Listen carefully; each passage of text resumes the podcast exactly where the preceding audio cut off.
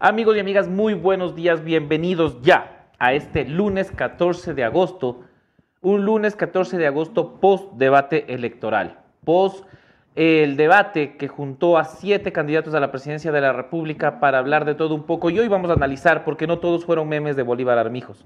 También hubo propuestas, también hubo algunas declaraciones destacadas y esas las vamos a comentar precisamente con quienes ya nos acompañan Anderson Boscan está en algún lugar y yo confío en que también por ahí va a estar Mónica Velázquez. Hola Anderson, ¿cómo estás? Hola, hola Javi, ¿cómo estás? Todavía no ha sido posible que la Moni Velázquez retome el programa, lo hará en el transcurso de los próximos días cuando resolvamos los inconvenientes técnicos. Eh, ya de momento yo me he podido conectar. 10, 25, eh, 14 de agosto del 2023. Eh, eh, arrancamos este Café La Posta en un momento especial para, para el país. Es un momento en el que se ha vivido un debate presidencial, segundo debate presidencial obligatorio, después de que la ley registrara en el 2021 la obligatoriedad de este tipo de actuaciones cuando se tiene que concurrir las urnas, una silla vacía mesa vacía en homenaje a Fernando Villavicencio, asesinado cuatro días antes del debate el CNE no permitió la instalación o la participación de Cristian Zurita, quien ha sido electo como el reemplazo de Fernando Villavicencio eh, para, para esta condena electoral, un episodio inédito en la historia en el que se tiene que reemplazar a un candidato por ser asesinado a pocos días de las elecciones. Las elecciones son ya, en seis días, falta nada, falta nada. Ha cambiado mucho eh, todo lo que sabíamos antes, todo lo que les habíamos contado antes Olvídense, esto cambió y cambia todos los días. Todos los días vamos mirando cómo se mueven los números y se mueven mucho. Los indecisos fluctúan, bajan, vuelven a subir, se inclinan por un candidato, por otro no podemos compartir ya las cifras. Pero bueno, les puedo compartir las tendencias. Javi. Efectivamente, lo que hemos visto el fin de semana y el feriado en general eh, es una cosa que realmente refleja lo que dice Anderson, ¿no? Los números cambiaron y cambiaron un montón. La tendencia cambió desde el día miércoles 9 de agosto para acá. Todos los sucesos que eh, se han concatenado tanto con el, con el asesinato de Fernando Villavicencio como con el debate ayer van generando movimientos, van generando que eh, la opinión pública y sobre todo la intención de voto se incline para un lado o para el otro. Y eh, también comentarles que hay más novedades, porque yo conversaba con Anderson Boscan. Nosotros tenemos, no sé eh, eh, cuándo lo mostremos, imagino yo que pronto, pero ustedes han visto, ha sonado por ahí un tema de seguros y de Petroecuador.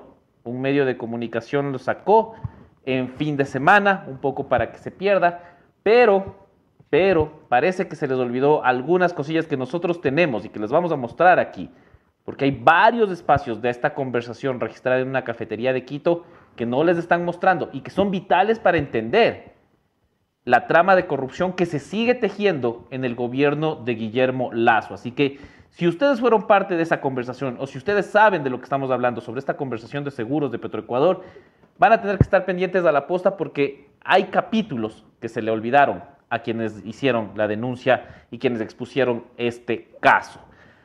Antes de avanzar, recomendarles, darles muy buenas recomendaciones para poder empezar la semana. Nada mejor que Inmovid Plus Q10, que, eh, que, es con lo que queremos arrancar. Queremos decirles que ustedes deben empezar con su energía activa, con su Plus activado, con las coenzima Q10 que necesitan para su mejor desempeño en todas las actividades de la vida. Y también recomendarles que Ecovis es la mejor opción que ustedes tienen para auditoría, contabilidad, impuestos y consultoría, porque es una firma miembro, miembro de Covis International con más de 20 años en el mercado y ahí están sus contactos para que se puedan comunicar. Hay muchísimo de qué hablar, hay muchísimo de qué eh, hacer un análisis. Anderson Boscan ayer desafortunadamente no pudo acompañarnos porque la tecnología nos falló en el análisis del debate, pero sin lugar a dudas que tendremos varias impresiones al respecto si se tiene que Además, no lo podría haber acompañado porque qué largo, madre mía, yo me dormí. Sí. O sea, ya los últimos 30 minutos del debate no los vi, viejo. aparte, aparte que estaba mal ordenado, ¿no? Como decíamos, pucha, no puedes dejar, em, empiezas con seguridad y el último tema es ambiente, incluso por un, para llamar la atención. Más adelante te vamos a hablar de seguridad. Conéctate, dale like a este debate para que hablemos de seguridad, pero cuando cierras del tema con democracia, institucionalidad y luego el, último tema es medio ambiente, es difícil poder enganchar a una persona tres horas. Es el punto de que al final nadie ve el debate, sino el postdebate. Bueno, bienvenidos al postdebate. Hoy te mostramos lo más importante de ayer. No tienes que volver a ver las tres horas eh, infumables de debate presidencial. Hoy tenemos lo mejor, lo peor de un debate que para mi gusto estuvo eh, aburrido, eh, pero no estuvo foco. ¿ah? Este fue un debate donde hubo data, donde hubo eh, careo, donde hubo algunos momentos de brillo en cada una de las candidaturas. Un debate que tuvo Bolívar Armijos, mi caballo Armijos, ha sido la gran bendición del debate. Mira, el debate perdía en Armijos. Vamos a mirar, Javi, ¿qué había? Y pasemos... Este Café Vamos a, vamos al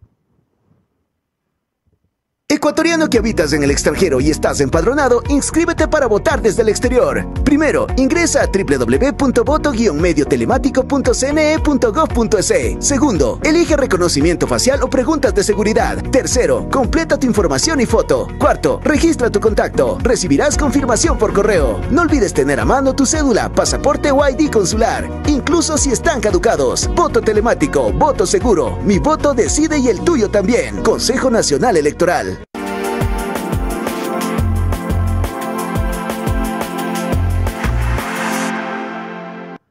En efecto, como dice Anderson Boscan, y muchas gracias a todos ustedes que ya se conectan a esta transmisión. Solo en el canal de YouTube de Café La Posta seguimos creciendo. Ya somos 112 mil suscriptores, más eh, solo en el canal de YouTube de Café La Posta, más los 3 millones de seguidores que... Ya podemos hacernos partido político. ¿Ah? Podemos hacernos partido político. 112 mil, solo el canal de YouTube. Claro. Vamos a Café La Posta. Oye, decimos, ¿por qué no te dejas así grandote a mí y a Javi lo dejas así chiquito? Eh, es la política de más a mí? socio fundador. yo soy tu jefe favorito. Exacto. Oye, y lo que decías es verdad, porque el debate dejó varios datos. Yo creo que el formato, más allá de que siempre puede mejorarse, es un gran avance con respecto al de 2021. Hubo una mayor participación de moderadores.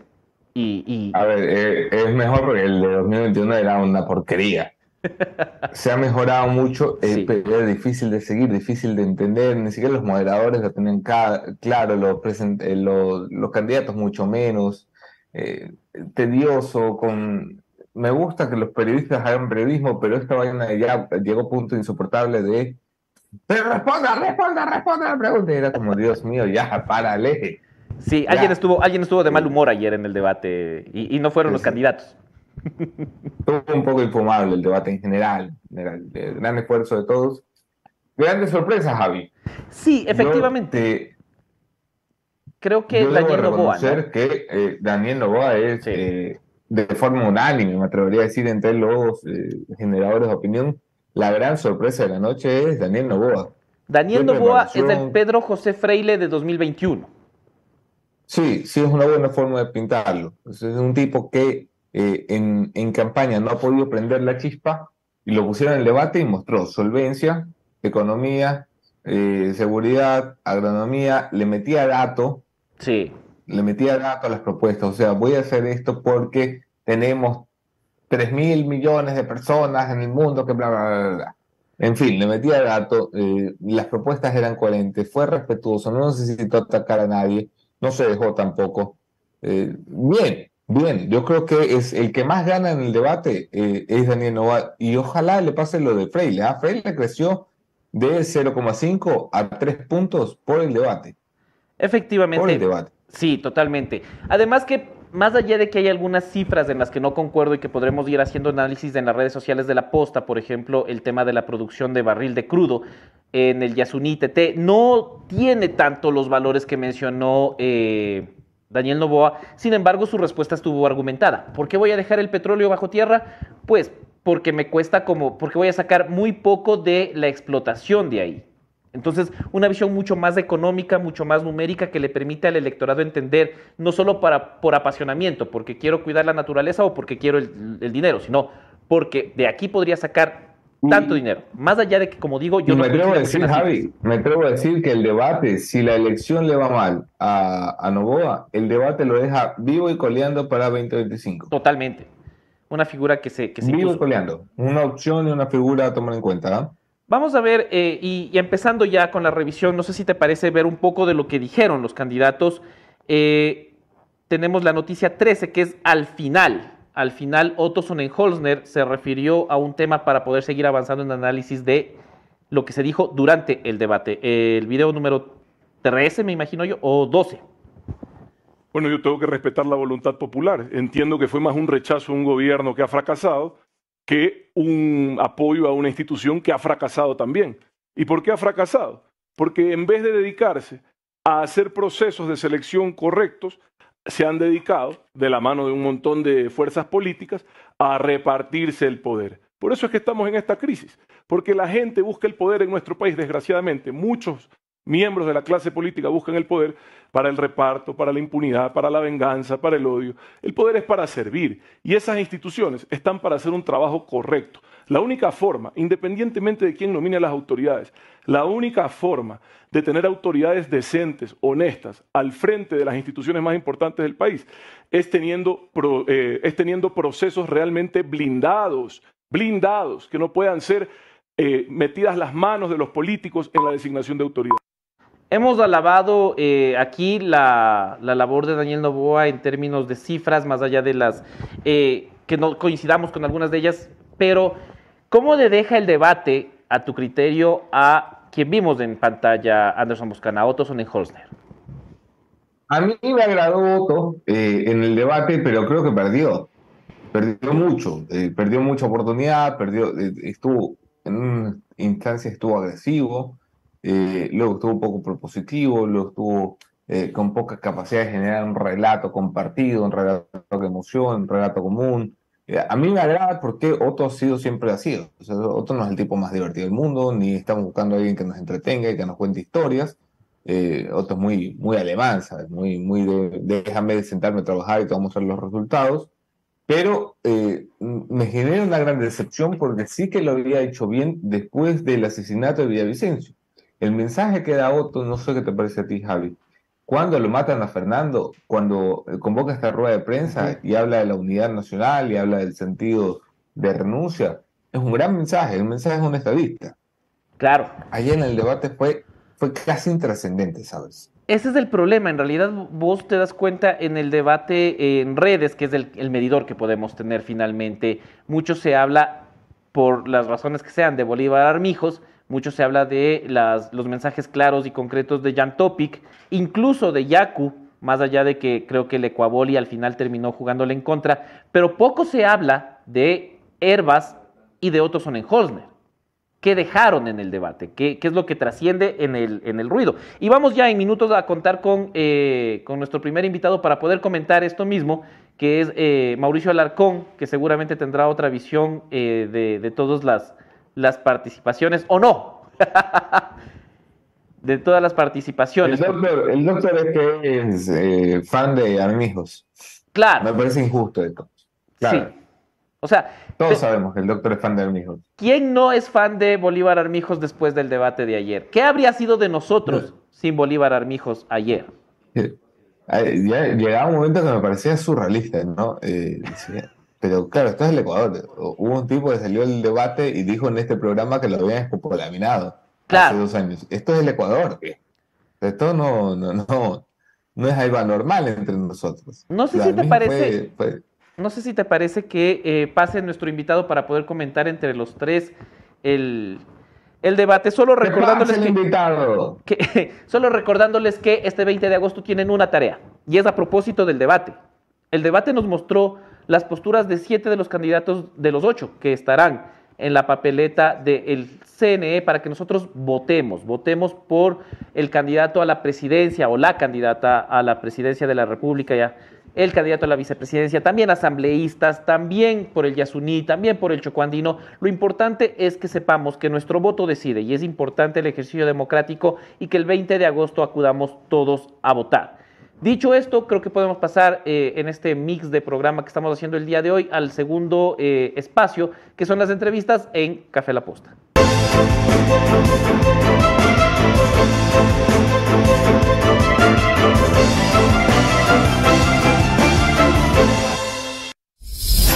El verano de las artes, cultura y deportes llegó.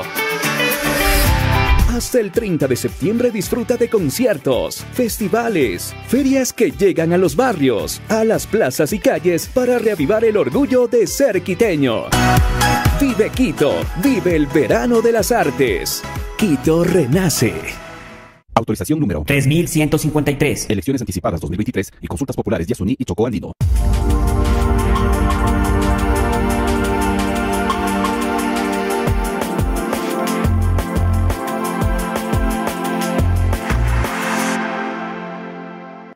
Gracias por acompañarnos. Ya está con nosotros una de las pocas personas que, así como Luis Eduardo Vivanco, como eh, Anderson Boscán y como yo, vio el debate completo, vio el debate pese a todo, pese a que en algunos momentos seguramente quiso apagar ya eh, la transmisión de la posta, vio completo el debate. Estamos hablando de Mauricio Alarcón. Muchísimas gracias por acompañarnos y por sumarte aquí a la conversación. Me, Eh, me- me encantó esa presentación, creo que acá estamos los masoquistas que jalamos de esas cuatro horas casi, porque no se olviden que después hubo la conversación y, y nos conectamos al Space, entonces terminaron siendo cuatro horas de discutir sobre los siete candidatos y su cruce de palabras, porque ni siquiera me atrevería a decir ideas propiamente dichas. Sí, sí, porque finalmente pocos lograron posicionar algún, eh, alguna propuesta, ¿no? Y en ese sentido creo que eh, ahí podríamos hablar un poco de Luisa González, que más allá de eh, la-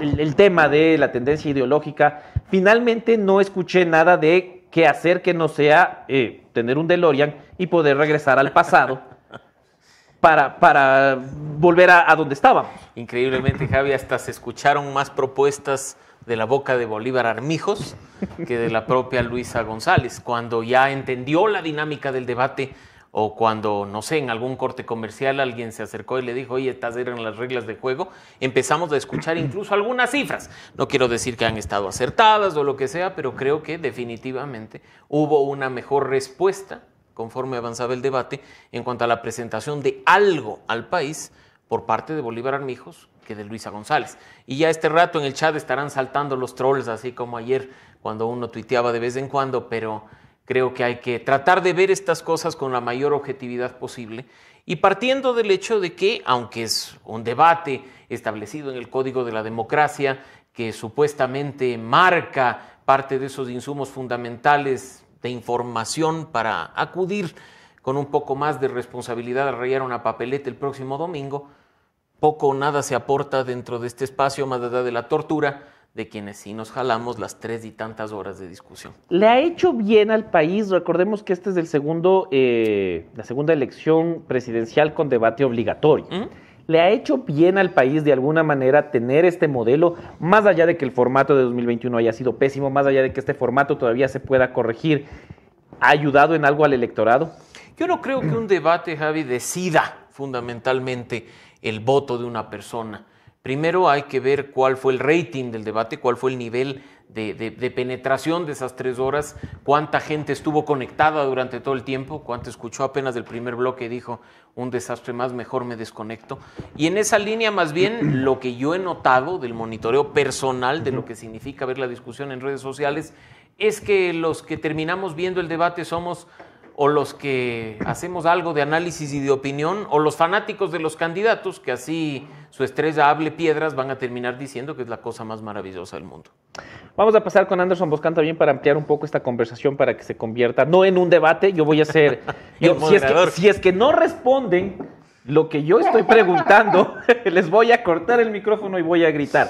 Anderson Boscan eh, está ya conectado, tu cámara es la número 3. Doctor querido, qué gusto tenerte por acá. Siempre un gusto, Eh, Anderson, oye, un abrazo.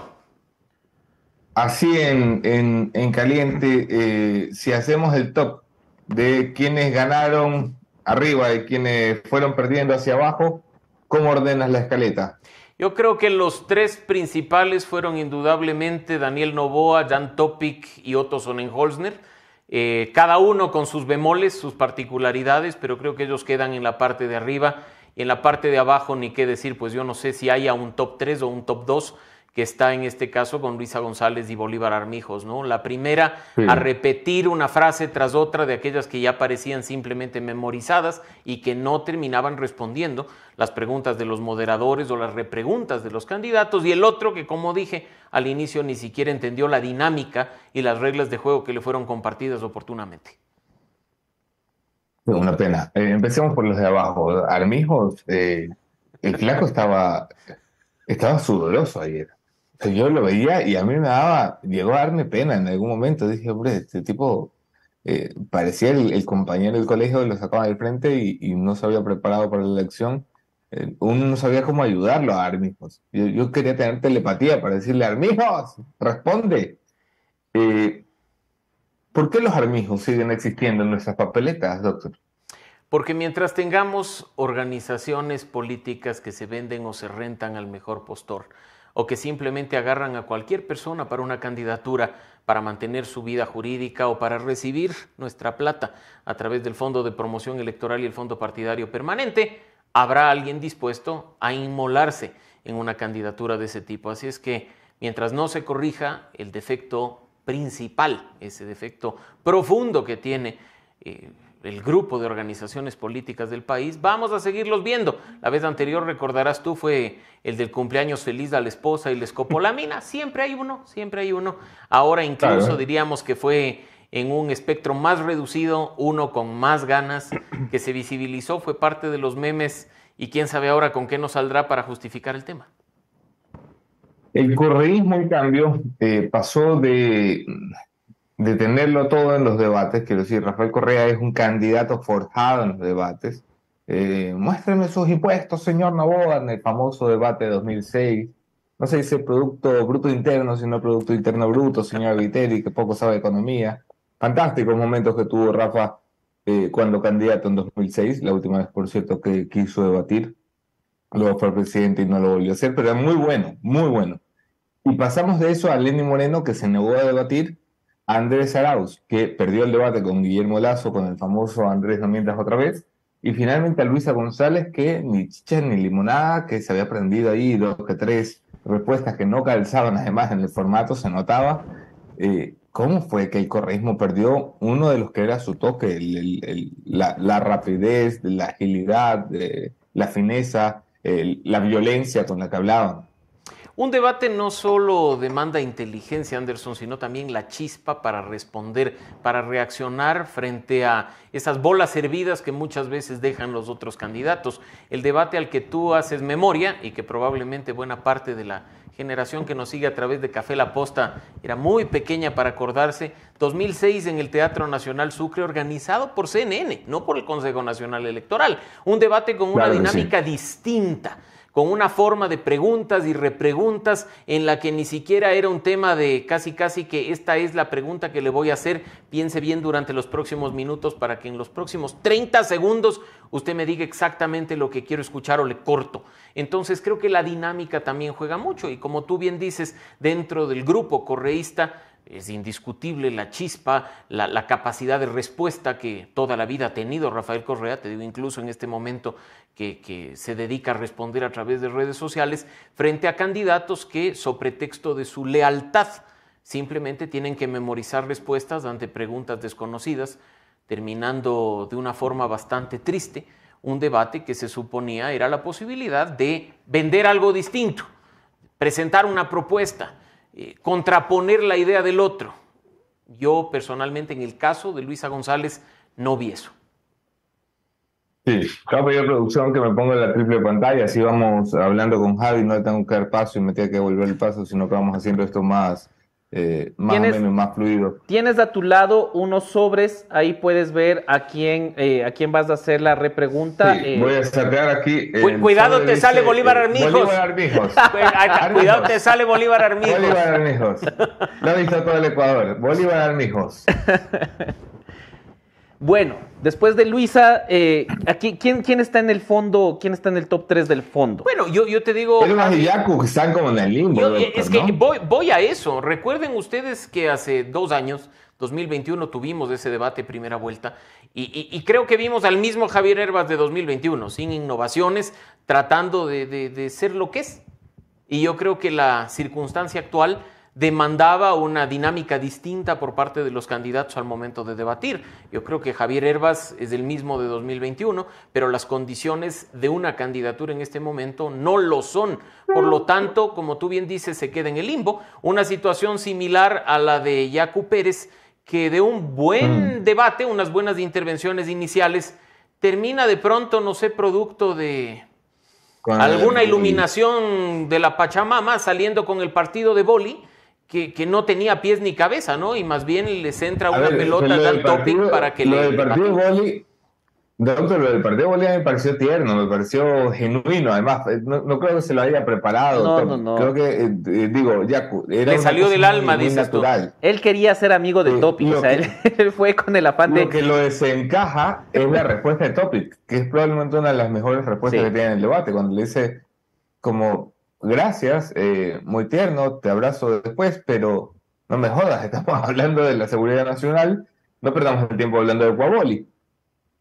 Y, y directa, directa la respuesta. Por eso digo, son de esas pelotas que te centran para que hagas gol. Y, y había tenido Yacu Pérez algunas intervenciones destacadas. Por ejemplo, Sí, esa sí, repregunta respecto de la bendita refinería del Pacífico a Claro. Luisa González, que fue, creo, un, un- un cabezazo mortal. Pero después termina borrando con el codo lo que escribió con la mano con el partido de Coaboli. Escoja a sus dos mejores mercenarios, además, ojo con el tema de la indirecta y nos enfrentamos en una cancha a un partido de Coaboli. A mí, primero, me, me- me- me causó bastante preocupación una afirmación de ese tipo, pero después, te soy honesto, me Y dio le doy la chulla, Alejo, y le doy la chulla. O sea, es que la, la- la respuesta de Topic da cuenta de eh, cómo le dejó servidito. Igual que, no sé si les parece que Herbas también le dejó servidito cuando hablan de desnutrición infantil y Herbas le resta méritos a la seguridad, dejándole el campo libre para que solo la toque, la toque eh, Topic Pues- y la vincule con todos los temas y le diga, finalmente usted es un candidato que no ha entrado a las zonas peligrosas donde te vacunan por todo. Top- Topic tuvo dos o tres momentos buenos. Uno de esos fue el que menciona Javi, cuando le- lo hace quedar a Herbas. No es cierto, ¿ah? Herbas ha hecho recorrido Sí. eh, igual Sí. que todos los demás. Pero claro, eh, le dio pie para decir una de estas barbaridades Topic de eh, cómo se nota que usted no ha estado en una prosperina, cómo se nota que usted no ha estado en, en fin, lo que le encanta a los políticos, nombrar barrios pobres a los que fueron una vez en su vida y se regresaron a su casa a dormir muy rico. Eh, pero, pero claro, lo hizo quedar como un candidato que no conocía la realidad del país. No, y mira, Anderson, que en ese punto la respuesta de Javier Herbas fue muy buena, pero por la forma en la que se produjo el cruce, la gente se quedó con lo que tú estás diciendo. Porque Javier Herbas cierra diciéndole a Dan Topic, la diferencia entre usted y yo es que yo no entro a hacer videos, yo entro a hablar con la gente. Sí. Entonces, ese, ese sea, a tipo de gente, respuestas de Javier Herbas muy buenas terminan diluyéndose cuando hay más eh, marketing y comunicación política porque planificada. Herbas, Herbas es un producto anticonfrontación, ¿no? O sea, no está hecho para un choque, para una, para un. Entonces, cada vez que alguien choca con él, Herbas pierde. Porque Herbas, eh, como es un caballero, como es un tipo gentil, amable, eh, no, no devuelve el golpe.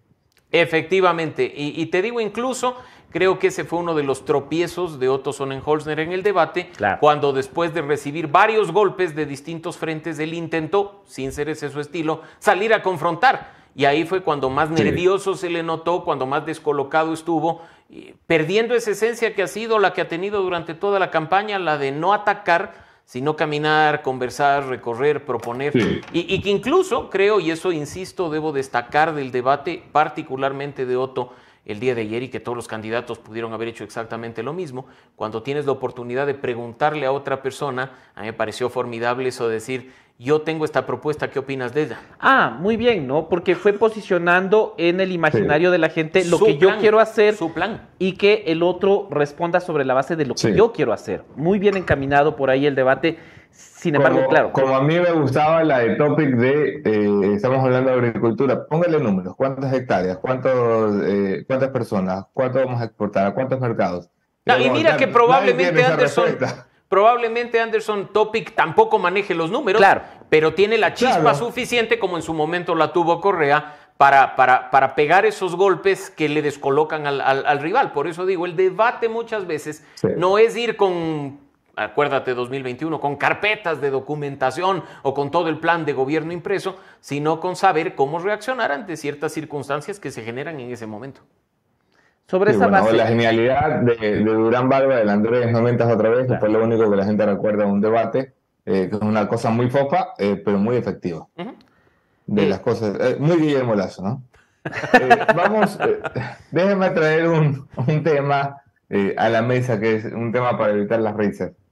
Eh, el asesinato de Fernando Villavicencio estuvo presente ayer en el, en el debate eh, el tema por el, lazo negro de, de, Yacu, el lazo tricolor de Otto, las menciones directas de Herbas, las menciones directas de Yacu, de Otto, de Topic, de Novoa.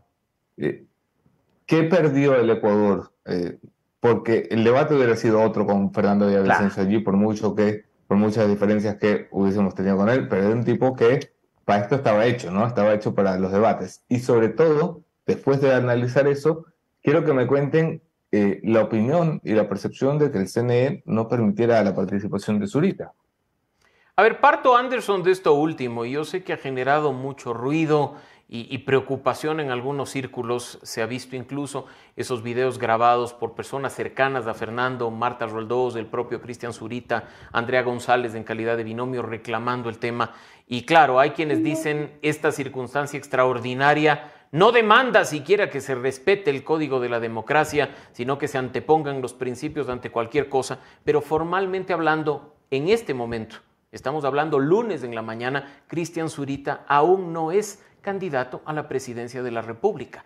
Por eso incluso el fin de semana con algunas personas hablábamos, y ahí también tengo que tirar un dardo a la posta, en las narrativas, Anderson, porque tú no puedes salir a decir, Andrea González será candidata a la presidencia de la República o Cristian Zurita mm. es el candidato de Construye, cuando hay procedimientos que se debe seguir. Yo me pregunto, ¿qué va a pasar si por desgracia en este momento alguno de los otros binomios presidenciales o algún favorecido para firmar un documento impugna la candidatura de Zurita.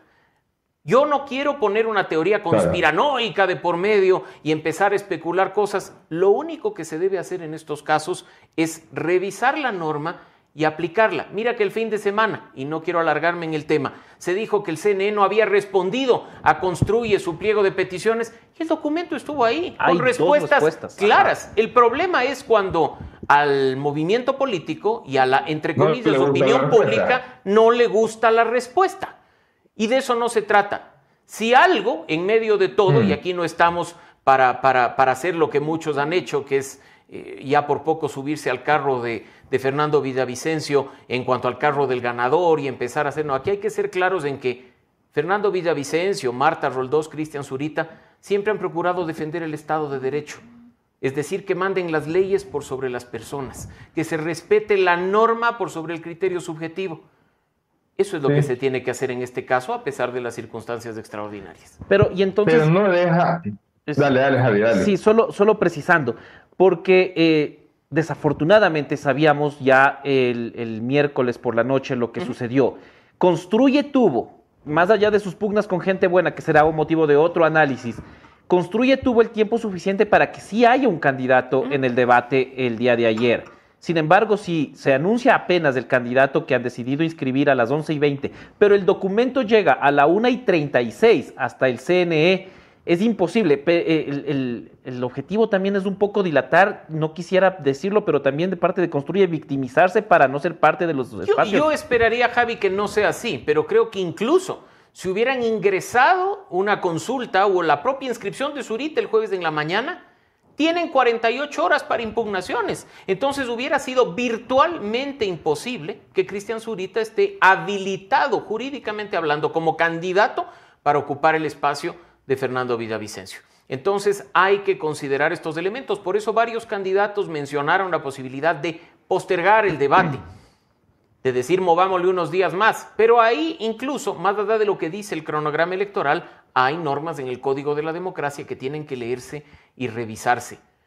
Si queremos que se respete la ley, empecemos por respetarla nosotros mismos. Esa es la forma de construir Estado de Derecho. Y yo sé que las circunstancias en las que se ha producido este estadio electoral el miércoles pasado, eh, cambia completamente el panorama, aún hay reglas que tienen que cumplirse lamentablemente. Bueno, la, la, la vía iba en dos formas, ¿no? ¿Qué cambió en el debate eh, sin Fernando Villavicencio? La, la presencia de él, eh, más allá de cómo habría marcado, cómo, cómo quedó ahora tras del debate y cómo se ha utilizado eso eh, en las candidaturas de, de los otros siete, ¿no? Javi Anderson, yo no tengo dudas de que Fernando hubiera ido en condiciones de debatir. Él hubiera sido de los que va con documentos, él hubiera sido de aquellos que tiene la posibilidad de, de, de dar golpes, de, poner el pie para que los otros candidatos se caigan. Pero incluso, ayer yo me preguntaba si con el formato que manejaron los moderadores le hubieran dejado hablar. Claro. Porque le hubieran No dicho, podía. no, no, no, enfóquese en la pregunta y no hable del tema, enfóquese en la pregunta y no hable del No. tema. Mira que incluso con ese cambio de formato, y debo decirlo, no quiero acá eh, ponerme de un lado de uno u otro candidato, trataré de ser lo más objetivo posible en este punto específico, y te diré que muy destacada la participación de los dos moderadores, pero actuaron de manera distinta respecto de los candidatos. Sí. Hubo gente a la que le dejaron Claro. hablar tranquilamente cuando tuvo actitudes muy similares a aquellos que Sí, les cortaban cada 10 segundos. se- Entonces, o, o ver, mides con, con- la con misma Luisa vara o el debate se te va de las y manos. con Otto, yo, yo le pongo los nombres. A Luisa González y a Otto hubo interrupciones permanentes que delucieron la participación de ambos en el debate. Y, y algunas de ellas, Anderson, que honestamente no tenían razón de ser, hay que decirlo. Una cosa sí, es cuando sales a atacar en lugar de responder la pregunta. Pero si tú tienes la capacidad intelectual de respondiendo la pregunta, poner a consideración de la ciudadanía datos que afectan a otro candidato, ¿dónde está el problema? Ese es el debate. Incluso en algún momento llegué a pensar que se empoderaron tanto los moderadores que querían ser más protagonistas que los propios candidatos. Mientras que a Jan le permitieron decir en tres ocasiones, este domingo 20 cuento con tu voto, que seguramente si es que venía desde cualquiera de los dos que mencionó Anderson, eh, Luisa González le habrían interrumpido y no le habrían permitido. Bueno, Javi, palabras textuales de los moderadores respecto de posiciones parecidas de otros candidatos. No haga proselitismo, no hay consignas, no esto, pero a otros se los deja. Por eso digo, son cuestiones que ya quedarán en el recuerdo de un debate que mejoró respecto de 2021, pero que aún estaría pendiente respecto de lo que viene después. No nos olvidemos, Anderson, Javi, amigos, que en febrero de este año, 2024, ya tendremos convocatoria a otras elecciones presidenciales y legislativas, las que tendrán lugar en 2025, y estaremos a puertas de otro debate presidencial como el que acabamos de ver. Habrá que pulir detalles, habrá que corregir situaciones, pero hay que prepararnos psicológicamente para otras tres horas del programa número uno de la Comedia Nacional. Pero sin Bolívar, a menos que Bolívar llegue, ¿no? Pero, O a menos que Bolívar se vuelva a candidatizar. claro. que, que, que, que se va a Lo que sí va a estar muy interesante es el debate, el debate de segunda vuelta. O sea, ya cuando la cosa se baja a un tú a tú, los debates fluyen más y este formato sí puede permitir eh, que haya más interacción, porque el debate de, de, de Lazo con Arauz era como para robots. Este es un debate que promete pues, ponerlos cara a cara. Esperemos que así sea, Anderson, y no sé si tú coincidas conmigo, en que la parte final del debate, en la que ya libremente venían las preguntas y las repreguntas con los moderadores, quizá fue la más dinámica, quizá fue la mejor. Incluso en algunos casos, te digo, las preguntas Sí. preparadas por el comité a mí me generaban algún tipo de, de- de ruido por la forma en la que estaban redactadas. No quiero decir ni mucho menos que haya habido direccionamiento, Por lo porque no lo hay. que eran, Dios mío. Pero, pero son detalles en los que uno a veces dice, pero ¿cómo saltan cosas de esas frente a un debate tan trabajado y tan elaborado? El, el problema es que el debate, eh, en efecto, tienes razón en, en que los últimos espacios, los últimos ejes, permitieron más dinamismo por la naturaleza de eh, cómo se fue formando, pero los temas, en cambio, eran los complicados, porque eh, hablar de, y vamos a hablar precisamente con nuestra segunda invitada al respecto, institucionalización, democracia, participación ciudadana, a lo mejor ahí no era donde podíamos tener más, mayor libertad, sino en los temas que economía, seguridad, salud, bienestar social. Es decir, esa dinámica a lo mejor se pudo haber movido un poco y ojalá se pueda hacer para el, el debate de segunda vuelta. Sí, indudablemente para la segunda vuelta la dinámica cambia, lo vimos en 2021, lo vamos a ver ahora. Y como digo, hay una enorme responsabilidad que afortunadamente para este debate sí ocurrió, que es tomar las críticas positivas y constructivas del debate de 2021, pulir, corregir esas cosas y seguir para adelante. O sea, nadie nació con un tema de debates al 100%. Los que recuerdan la historia ecuatoriana, aquel entre Rodrigo Borja y León Febres Cordero, o aquel que tú mencionabas, Anderson, del 2006, no son producto de una norma ni de una institución como el Consejo Nacional Electoral detrás, sino más bien la dinámica de los medios de comunicación. Si convocamos acá a dos candidatos presidenciales, les aseguro que probablemente hay una dinámica más fluida de debate que la del CNE, y eso no es, quiere decir ni que lo que organizaron la noche de ayer esté mal, ni que lo que organice la posta aquí es perfecto y está bien, sino que es propio de la dinámica y de la forma en la que ocurren las cosas. Ya, pues, ¿quién dijo miedo? Anderson Buscano, organicemos ese debate. Para segunda vuelta. ya. Organicemos. Ya. Organicemos. Oigan, y Bueno, esto- vamos a ver si los candidatos aquí se animan a algo. Me, me- me Exactamente. comprometo Oye, al comité quiero- de debate de la posta. Ya. Yo quiero ir poniendo, ir poniendo eh, cortecitos de- del debate de ayer y los vamos comentando en la recta final. Eh, se me dieron con el corte número 16. ¿O no? O, o no, depende cómo esté el chemo. El corte 16, ahí está.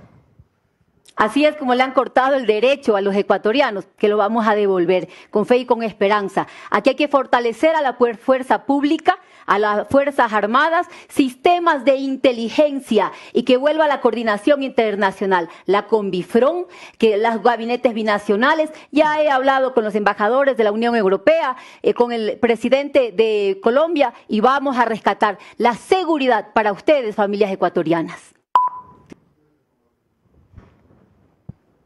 Alguien tiene que ¿Quién hablar. va? No sé. ¿Quién va? No sé, o sea, muy bien está.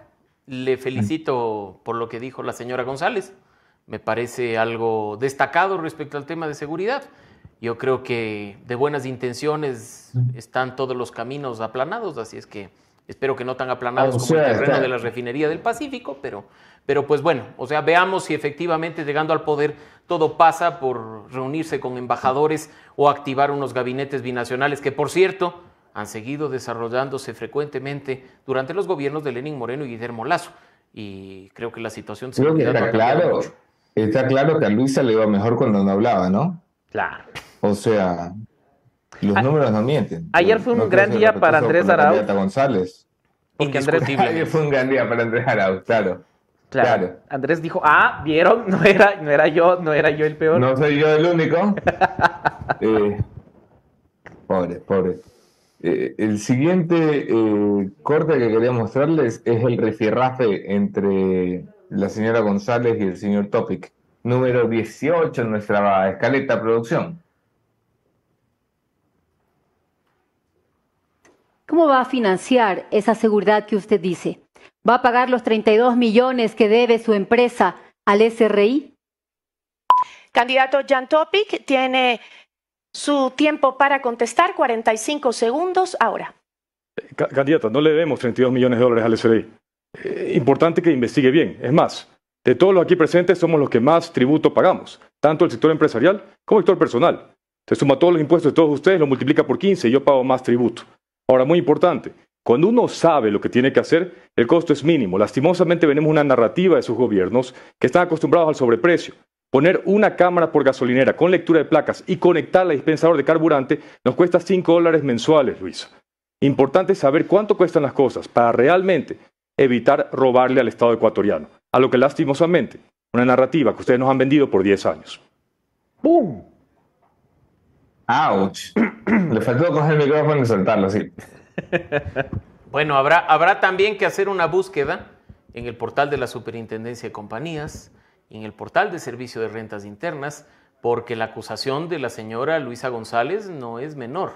No se refirió a un pago de impuestos del señor Jan Topic, cuyos datos son públicos, Claro. y sabemos que efectivamente ha pagado bastante de impuesto a la renta, se refirió a las empresas. Y habrá que ver si es que efectivamente todo ese conglomerado de empresas del grupo Topic, o como quiera que se llame el grupo económico, debe efectivamente, yo diría, no solo al SRI, sino al Instituto Ecuatoriano de Seguridad Social, o tengo otras deudas pendientes, ¿no? Buena respuesta, de nuevo, cuando tienes la chispa y la capacidad para responder incluso sin responder lo que te han mencionado, pero detalles importantes que creo que merecen una investigación. Pero, pero porque es una mala pregunta también, no, no en términos de, vamos, los 32 millones, Pero sino ¿qué puedes esperar, pues? O cuando sea, no, no tienes del dato, cuando a, a Luisa González le dijeron, verás, él debe 32 millones y nunca ella se detuvo a ver si es que era SRI, Eh, si es pero que... a ver, déjame aquí ser justo, pero el Rafa eh, ha estado tuiteando desde anoche Sí. unas capturas del SRI que dice Telconet 32 millones. Telconet es la empresa del grupo familiar Topic. eh, y lo que pasa es que está recortada la captura, entonces tú no ves de, de a qué se refiere. Son, mul- son multas, son impuestos no pagados, son impuestos impugnados, que es lo que a mí me da la impresión que son. Eh, y claro, eso es, es muy distinto. Eh, mira, Moni Velázquez, que es como eh, una bruja, en el mejor de los sentidos, porque escucha siempre lo que decimos. Qué mala selección de palabras. Qué problema Al- alguien va a dormir en el sofá esta noche. ¿Cómo se te ocurre decir Mira, eso? Mira, aquí mi querida Moni me ha mandado eh, justo de lo que empezaba a hablar. Telconet 32 millones, dice, Ah, pero, ah, ahí está. Todas impugnadas. de deudas impugnadas, se la, se, se la consiguió la Moni en la final.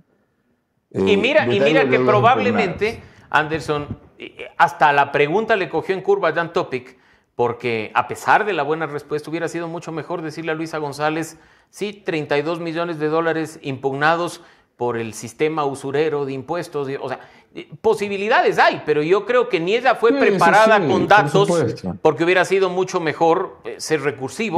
Como fue, venir, ¿ah? ojo, como fue Topic cuando sacó una hoja que nadie vio porque la letra era micro, Claro. para decir que Yacu Pérez hablaba de una subida de impuesto a la renta. Pero te digo, Luisa bien podía haber sacado un cartelito con el tema del SRI y la deuda para que sea visualmente eh, visible, valga la redundancia para quienes estábamos del otro lado de la pantalla, y Topic poder responder en línea con esto. Así es que ahí, con lo que ustedes están compartiendo, fallaron los dos. Sí, porque deudas impugnadas, a ver, recordemos que el sistema del SRI funciona así, ¿no? Y los procesos pueden tardar años. Años. Los procesos eh, son Años eternos. de años. Y ahí entre las deudas impugnadas tenemos a grandes grupos que siempre, no significa que no hayan pagado, sino que no pagaron lo que el SRI considera que se debía cancelar. Entonces no es que no se ha pagado impuestos y esta podría ser la respuesta, ¿no? Una impugnación dentro de un sistema tributario que primero multa y después espera la, la defensa. Entonces por ahí podía ir. Pero bueno, no fue, no fue por ahí. Oigan, eh, bueno. tienes otro video, si no, eh, quiero aprovechar que eh, Mauricio está sentado en un comodísimo sillón renaciente para hacer la pregunta incómoda, que en términos generales yo sé que es difícil contestar, pero ¿le alcanza? ¿Quién ganó el debate? Y si es que ese ganador es Daniel Novoa, como se ha hablado en las redes sociales, ¿le alcanza? No, no, no le alcanza, pero hay veces que hasta perdiendo se gana. Si tú te pones a pensar quién es Daniel Novoa, qué antecedentes políticos tiene, haber apenas ocupado una curul provincial en la Asamblea Nacional, dar el salto a una candidatura presidencial y posicionarse en el imaginario colectivo como alguien con opciones, te abre la puerta, por ejemplo, para pensar en 2025. No fue ese el caso en 2021 del señor Freile, que gracias al debate presidencial arañó la alcaldía de Quito, que hoy casi casi que es el mentor de Jan Topic y se pasea del brazo de él. Quién sabe si en el debate de ayer alguien perdiendo la presidencia termina siendo el ganador indiscutible en la política nacional. Figura joven, con recursos económicos suficientes para hacer política, con un lenguaje bastante fresco respecto de lo que fue, recordarán ustedes, las innumerables campañas de su padre, y que hoy es parte de la discusión y lo va a seguir siendo durante los próximos días. Anderson Boscan. Sí, sí, coincido, hombre. Yo creo que Novoa se gana un espacio como eh, no soy un hijo de papi que tiene plata y quiere ser presidente, soy un, un tipo que sabe de lo que está hablando. Es muy difícil encontrar eso en un candidato en Ecuador. Y, y creo que ayer se ha mostrado como una persona solvente en política, en economía, lo ha hecho muy bien. Eh, lo único que yo no entendí es por qué fue con chaleco antibalas al, al escenario. Bueno, él, él lo que dijo antes en las declaraciones de la pasarela, porque hubo pasarela al Claro, estilo de la alfombra roja de los premios Oscar, Sí. eh, lo que dijo es que había recibido amenazas de muerte y que por poco y no se iba a quitar ese chaleco, ¿no? Así es que apareció con eso que a muchas personas que no vieron la previa del debate les generó bastante eh, confusión y también fue parte de la discusión en redes sociales. Pero más allá de ese detalle, que creo que para muchos pasó desapercibido, destaca, como ya se ha dicho, dentro de ese grupo que, que, tuvo buenas respuestas, que tuvo la posibilidad de presentar propuestas, Daniel Novoa como un candidato al que probablemente esta elección no le alcance para llegar a Carondelet, pero que queda muy bien posicionado de cara a lo que es la política nacional de los próximos años. Buenísimo. ¿Listos? ¿Listo, mi doc? ¿Listo, Javi? Sí. Eh, ¿Algo más? ¿Se nos queda en el tintero? ¿Quién? ¿Quién se nos queda? Creo que hemos hecho una revisión de, de cada uno detallada, de los que desafortunadamente trascendieron, ¿no? Y de los que serán motivo de la discusión ahorita, porque el postdebate es donde estamos viendo el clipcito y donde estamos viendo realmente quién comienza a hacer tendencia, a ser viral. Ayer Ecuaboli era la cuarta tendencia en Twitter. Y, y, mira, y mira, Javi Anderson, que hay un punto. Ayer lo decíamos en el space de la posta, que no es el debate, no son esas tres horas. Es la conversación que se genera a partir del debate sí. en la calle, en las redes sociales, en espacios como este, el que sí puede marcar tendencias. Porque muchos, no se maman, como se dice coloquialmente, tres horas de discusión en, en estas cuestiones que, que, resultan tediosas y canzonas, pero sí están pendientes de lo que se habla en espacios como este, de lo que se diga en Twitter, sí. de, de, los cortos, los videos que circulan en Instagram, en Facebook y ahora ah. está en TikTok. Entonces, yo creo que es importante, no por sí mismo, sino por las consecuencias de estos próximos días. Recordemos que apenas nos quedan cuatro días formalmente de campaña antes de llegar a los cierres, al silencio electoral y a ese domingo 20 de agosto en que tenemos la posibilidad de elegir un gobierno de transición para los próximos 18 meses. Doctor, habrás visto los tracking eh, de, de, los últimos días, los que ya no se pueden publicar, y habrás visto las cosas locas que estamos mirando, una caída importante eh, de una fuerza política que se creía ya en primera vuelta vencedora, una subida importante de contendores políticos que estaban siendo menospreciados, una indecisión que trepó a niveles catastróficos para estar a tan pocos días de elecciones. Esto quiere decir que podemos tener sorpresas, sorpresas reales el, el 20. Eh, eso hablando de la presidencial, pero hay algo que nadie está viendo ni midiendo, que es la asamblea. ¿Te animas a, a, describirnos lo que sería una asamblea eh, en, este, en este contexto? Yo creo que hay algunos elementos. De, de, escenario nos separa. Anderson, yo creo que hay algunos elementos que no han sido dichos respecto del tema de la asamblea. Y es muy fácil que haya gente que mencione mayorías brutales o otros que, desconociendo completamente la realidad, hablen de un fraccionamiento peor que el de 2021. Lo cierto es que tienes el mismo pastel para menos invitados. En 2021 fueron más organizaciones políticas y más alianzas las que aspiraron a llegar a la Asamblea Nacional, no solo con las listas sí. nacionales, sino también a nivel provincial, con esos movimientos provinciales que lograron en algunas partes del país llegar al órgano legislativo. Y al tener el mismo pastel para menos personas, hay altas probabilidades de que la tajada que les toque sea un poco mayor. Y en ese sentido, con el método de asignación de escaños, además, con las listas cerradas, que no da opción a sino hacer una sola raya, hay la posibilidad de que tengamos una asamblea más bien bastante más compacta respecto de lo que ya fue la de 2021. No nos olvidemos que al inicio... Sí, el, el, método, el método niega la dispersión, ¿no? O sea, el método es enemigo de la dispersión. Y, y, por eso, Anderson, es importante desmitificar el tipo de comentarios como los que se ha escuchado, reducidos o no, del tema legislativo. En 2021, cuando inició la Asamblea Nacional en el mes de mayo, no había tal fraccionamiento como se habló. Ah, claro. Incluso tú ves que el desgrane de algunas fuerzas políticas vino después, claro. la ruptura de bloques en mitades, sí, después, o los independientes. Pachacutic, Legión Democrática. Pero eso vino después. Cuando tú revisas lo que sucedió en 2021 y, y, y, nos ponemos a pensar lo que puede suceder hoy en 2023, yo creo que no hay organización política alguna que vaya a tener una mayoría, es decir, la mitad más uno de la integración de la Asamblea, pero creo que se configuran fuerzas interesantes de minoría, con lo cual la falta de gobernabilidad para el nuevo presidente creo que dejará de ser un pretexto. Ojalá. Qué enhorabuena. Gracias, doctor Mauricio Alarcón, de Fundación Ciudadanía y Desarrollo. Siempre es un gusto tenerte con nosotros. Gracias, Anderson. Gracias, Javi. Y un buen día y buena semana para nuestra audiencia. Son las declaraciones, ha sido el presidencial de anoche con Mauricio Alarcón de la Fundación Ciudadanía y Desarrollo.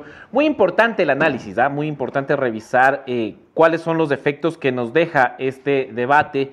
Y antes de pasar a la siguiente entrevista, que será muy útil también para entender cómo se realizó y cuál es la evaluación que hay del debate de ayer, tengo algunas recomendaciones. Una es que si quieren tener el apoyo legal para ustedes o para su empresa, la abogada Karina Morales de Domus Lexas es la mejor opción ¿Por qué? Porque tiene oficinas en Quito, Guayaquil, Galápagos, Manta, Loja y puede recurrir a cualquiera de las ramas de, eh, la, eh, de su especialidad. ¿Cuáles son sus especialidades? Pucha, materia constitucional, compañías, uniones de hecho, civil, laboral, notarial, marítimo, mediación, es decir, Domus Lexa, la solución para cualquier duda que ustedes tengan con respecto a temas jurídicos. Avanzando, ya tenemos a Patricia Hidalgo del Comité de Debates, la presidenta del Comité de Debates de eh, ayer.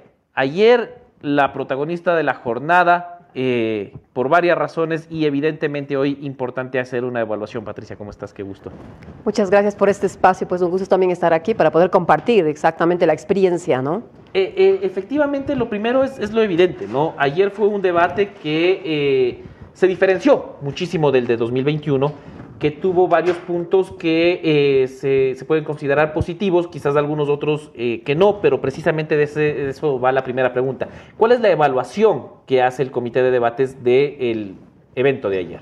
Bueno, yo creo que el formato funcionó y creo que es un paso para ir a una estructura de unos verdaderos debates, ¿no? Yo creo que hubo interacción, eh, de alguna manera también fue entretenido y nosotros sabemos que es importante que sea entretenido.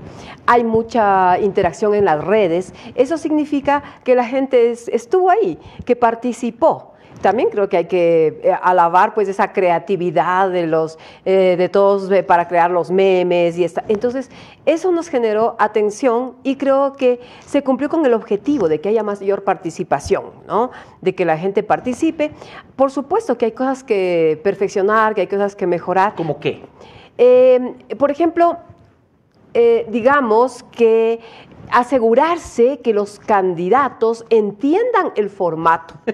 pero eso, eso, perdone que, me ría, pero sí es como, o sea, uno entendería que los candidatos deberían estar preparados. No, es que les cogió de sorpresa, no es que ayer se enteraron cómo funcionaba, porque si tú ves el primer bloque, a Bolívar González, a Bolívar Armijos y a Luisa González, parecía que, no entendieron, que les contaron ese día cómo funcionaba. ¿Cómo fue esta preparación? ¿Cuándo se les dijo y cómo se les indicó? Eh, bueno, tuvieron una semana completa para... Eh, hubo dos eh, simulacros, hubo dos talleres a los que asistieron no los candidatos, sino los asesores ¿no? o los representantes. Bueno, se les hizo llegar el manual, se les hizo llegar en pastillas. O sea, en ese sentido, yo creo que el CNE hizo todo lo que se podía, ¿no? A través de las redes. Ah, yo estuve, ya digo, en dos talleres en los que se les, eh, pues se les indujo, ¿no? De todas maneras, claro, ya es responsabilidad, pero creo que tendríamos que hacer tal vez otra, tercera, ¿no? Además, crear también una cultura de debate porque es verdad que no hay, ¿no? No hay una cultura de debate y es la responsabilidad ahora de,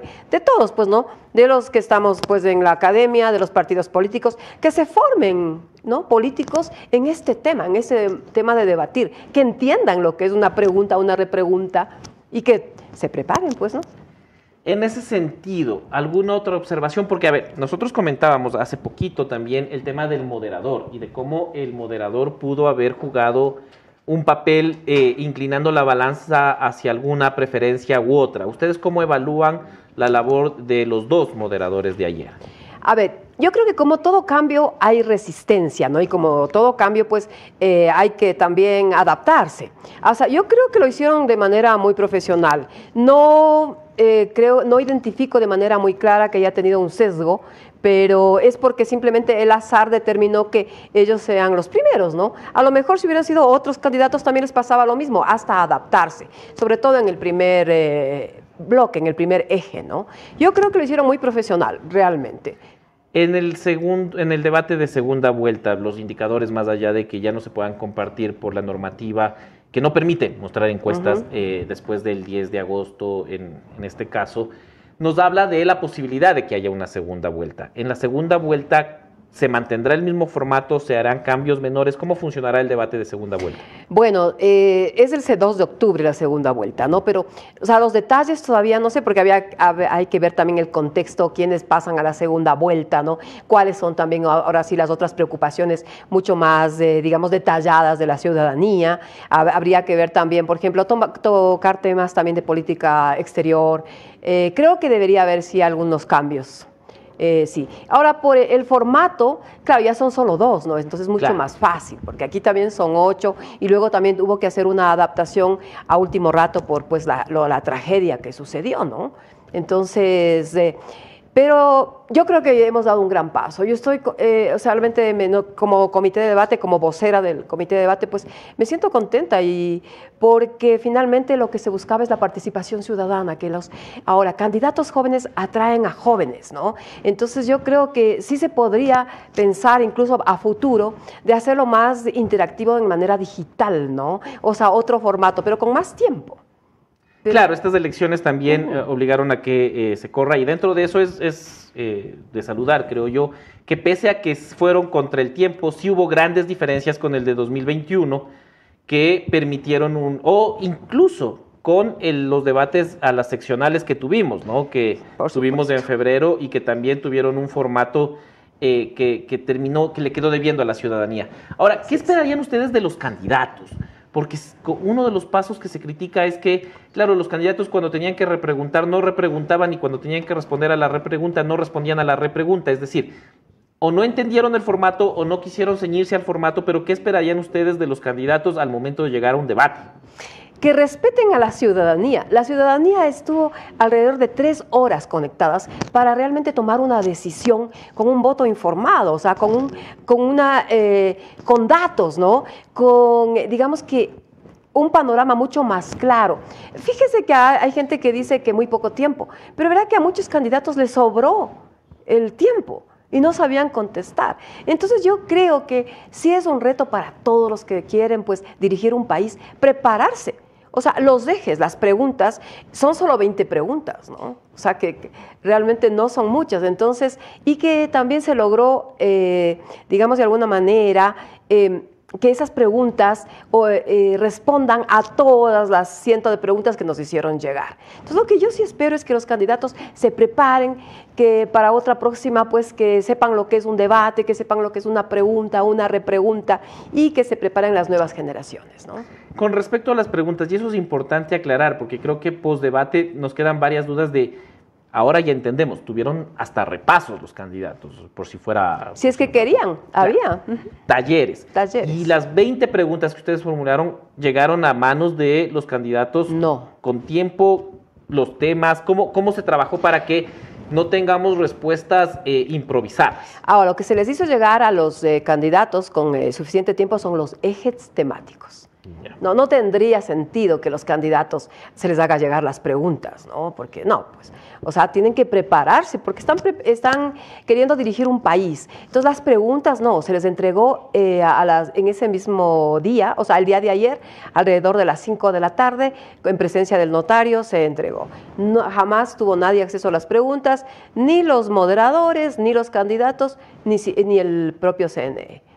Y dentro de, eh, me parece, eh, me parece necesario que no se hayan entregado las preguntas, mal harían los candidatos teniendo esa información y se, se vería aún más robótico de lo que pudo haberse visto en algunos casos.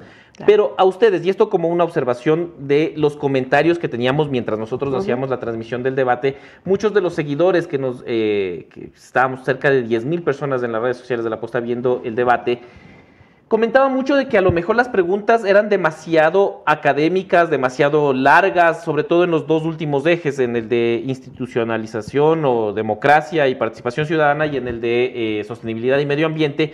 Preguntas que a lo mejor para el electorado, no para el candidato, para el electorado era difícil de comprender y poder hilar eh, una idea tan larga. Esto también se se sintió dentro del comité. ¿Hay alguna revisión, alguna observación a eso? Podríamos hacerlo, o sea, pero eh, nosotros creo que nos preocupamos mucho de que haya una introducción, una pequeña introducción, luego, eh, digamos, que esté en esa pregunta las preocupaciones de la ciudadanía. Ahora verá, yo creo que están pretendiendo eh, dirigir un país y el que no puede decirlo en palabras sencillas no sabe de lo que está hablando. Por lo tanto, es eh, deber del candidato, o sea, dar la respuesta de acuerdo a, para que la ciudadanía entienda, ¿no? O sea, creo que eso es muy importante. ¿Han tenido ya algún feedback eh, de parte del Consejo Nacional Electoral o incluso de alguno de los candidatos sobre el... No, no todavía. Vamos a en estos días, o sea, seguramente hoy tarde o mañana vamos a reunirnos nuevamente, pero, o sea, yo creo que el objetivo para hacer, eh, pues, de, cambió el formato, tuvimos eh, interacción, ¿no? Eh, hubo ese componente también que les digo, pues, de diversión, hubo una cuestión que generó atención, por lo tanto, eh, creo que se fortaleció la democracia, ¿no? Que es lo importante. En honor al tiempo me queda solo una pregunta Claro. más, eh, solo consultarles si es que ustedes, eh, ¿cómo ven ustedes todo el post-debate? Porque el debate finalmente se convierte, uno, en, en la emisión de cápsulas sobre información, sobre propuestas de los candidatos, pero sobre todo se convierte en una fábrica de memes. Y ya empezaron, es decir, en cuanto iba pasando el debate ya iban apareciendo las primeras imágenes de Bolívar Armijos. Entonces, ¿cómo ven ustedes como comité de debates la elaboración del post-debate y lo que genera, desde el entretenimiento hasta la propuesta o las pastillas de respuestas concretas? Claro, ahora, yo creo que el- este debate eh, sí tuvo un impacto eh, mediático, un impacto en la ciudadanía que digamos que es un poquito hasta más de lo que uno esperaba, ¿no? Dado que la- la- las personas, la ciudadanía no tiene esa cultura de debate, ¿no? Yo creo que también tuvo un impacto en la juventud. O sea, yo tuve ayer mucha, mucha retroalimentación, muchas, eh, pues mi teléfono estaba lleno en WhatsApp de los grupos, que entonces me daba mucho gusto porque era la juventud la que estaba viendo, ¿no? Ahora, yo siempre dije, pues, y creo que es muy importante el postdebate, ¿qué es lo que estamos haciendo ahora, ¿no? Y creo que tenemos una gran responsabilidad todos los que hacemos comunicación, todos los que estamos en la academia y todos los que nos queremos un país mejor, de generar un debate, un debate, un post-debate de altura, ¿no? Demos datos, o sea, que no, no hagamos lo mismo que han hecho ciertos candidatos, que no contestan las preguntas. Ya digo, la, la memeología, esa cultura de memes, pues hay que alabar, es, una, es creatividad. Y dentro de eso también hay un mensaje fuerte, ¿no? Que es lo que queda y creo que todos los candidatos pues tienen que, tienen que realmente pues hacer una, eh, una autocrítica, ¿no? Para que esto mejore. han sido las declaraciones de Patricia Hidalgo, la representante del comité de debates, quien estuvo al frente y a quien le podemos agradecer por todo lo que, lo que vimos ayer y por todo lo que veremos estos días, porque la presentación de las repreguntas, lo del sobrecito y que en- al menos en el primer bloque salga Bolívar Armijos por todos es una gran coincidencia. El azar. Eh, el azar, pero eh, claro, no fue, el primer bloque no fue el mejor momento para Bolívar Armijos y, y creo que ahora ya tenemos muy claro cómo se realizó el debate, es decir, el primer bloque a lo mejor estuvo algo confuso porque los candidatos no terminaron de entender, pese a que hubo talleres. Pero creo que el segundo, el tercer y sobre todo el- el- los últimos ejes temáticos ya se permitió mucha fluidez. Le agradezco muchísimo, Patricia, por acompañarnos. No, Pendientes para el debate de, de la segunda vuelta. Estaremos ahí. Gracias por la invitación. Muchísimas gracias. Vamos a seguir con algunas recomendaciones. Estamos yendo contra el tiempo. Varias cosas se nos están quedando fuera de, eh, del análisis, de la discusión. Como les decíamos, el fin de semana sucedieron más cosas, además del debate presidencial. Pero evidentemente la atención se ha centrado ahí. Lo que yo les puedo recomendar es para los ecuatorianos que están en el exterior y que también quieren ser parte de la fiesta democrática, como dice el Consejo Nacional Electoral, este 20 de agosto también pueden votar registrándose en www.voto-telemático.cne.gov.es. Ahí está escrito por si no alcanzaron a, a, a seguir lo que dije. ¿Y qué van a poder elegir en el exterior si se registran? Los ecuatorianos en el exterior podrán votar por presidente, asambleístas nacionales, los 15 que se escogen, seis asambleístas por el exterior y además también van a poder ser parte de la votación por la consulta popular para dejar o no el crudo bajo tierra en la zona del Yasuní. Así que ustedes ya saben, importantísimo que hagan caso eh, al señor de eh, Máximo Escaleras, es quien sale al inicio de este programa. Y si Máximo Escaleras te recomienda ir a votar, anda a votar, te lo dice Máximo Escaleras.